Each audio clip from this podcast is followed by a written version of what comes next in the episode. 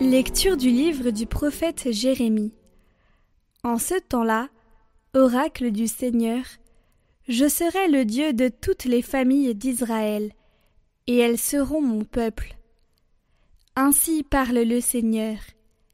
Il a trouvé grâce dans le désert, le peuple qui a échappé au massacre, Israël est en route vers celui qui le fait reposer. Depuis les lointains, le Seigneur m'est apparu. Je t'aime d'un amour éternel. Aussi je te garde ma fidélité. De nouveau, je te bâtirai, et tu seras rebâtie, Vierge d'Israël. De nouveau, tu prendras tes tambourins de fête pour te mêler aux danses joyeuses. De nouveau, tu planteras des vignes dans les montagnes de Samarie et ceux qui les planteront en goûteront le premier fruit. Un jour viendra où les veilleurs crieront dans la montagne d'Éphraïm. Debout, montons à Sion, vers le Seigneur notre Dieu. Car ainsi parle le Seigneur. Poussez des cris de joie pour Jacob, acclamez la première des nations. Faites résonner vos louanges et criez tous. Seigneur, sauve ton peuple, le reste d'Israël.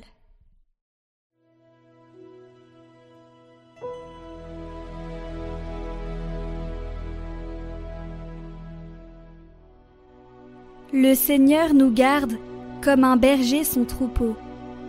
Écoutez, nation, la parole du Seigneur. Annoncez dans les îles lointaines. Celui qui dispersa Israël le rassemble il le garde, comme un berger son troupeau. Le Seigneur a libéré Jacob, l'a racheté des mains d'un plus fort. Ils viennent, criant de joie, sur les hauteurs de Sion. Ils affluent vers les biens du Seigneur. La jeune fille se réjouit, elle danse. Jeunes gens, vieilles gens, tous ensemble. Je change leur deuil en une joie les réjouit, les console après la peine.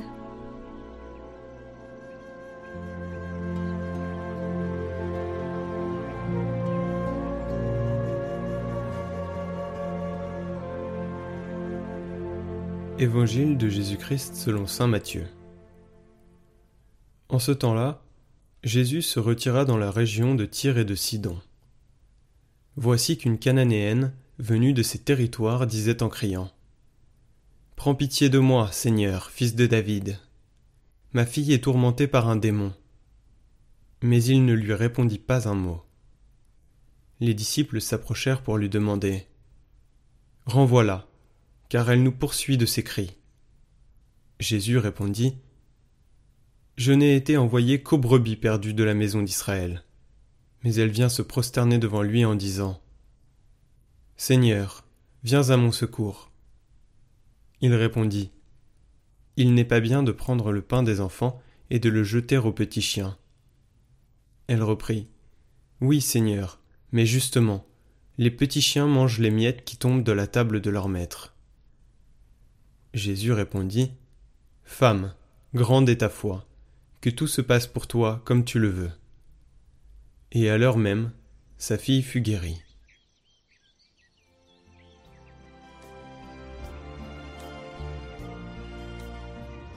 Commentaire de Saint Jean Chrysostome. La puissance d'une prière persévérante. Alors qu'elle devrait se retirer découragée, la cananéenne approche de plus près, et adorant Jésus, elle lui dit Seigneur, viens à mon secours. Mais alors, femme, tu ne l'as pas entendu dire? Je n'ai été envoyé que pour les brebis perdues de la maison d'Israël. Je l'ai entendu, réplique-t-elle mais je sais qu'il est le Seigneur de toutes choses. C'est parce qu'il prévoyait sa réponse que le Christ retardait d'exaucer sa prière.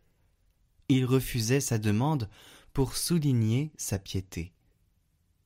S'il n'avait pas voulu l'exaucer, il ne lui aurait pas accordé sa demande à la fin. Ses réponses n'étaient pas destinées à lui faire de la peine, mais plutôt à l'attirer, et à révéler ce trésor caché. Mais considère, je te prie, en même temps que sa foi, son humilité profonde. Jésus a donné aux Juifs le nom d'enfants. La cananéenne renchérit encore sur ce titre et les appelle des maîtres, tant elle était loin d'être jalouse des louanges prodiguées aux autres. Les petits chiens mangent les miettes qui tombent de la table des maîtres. Et c'est à cause de son humilité qu'elle a été admise au nombre des enfants.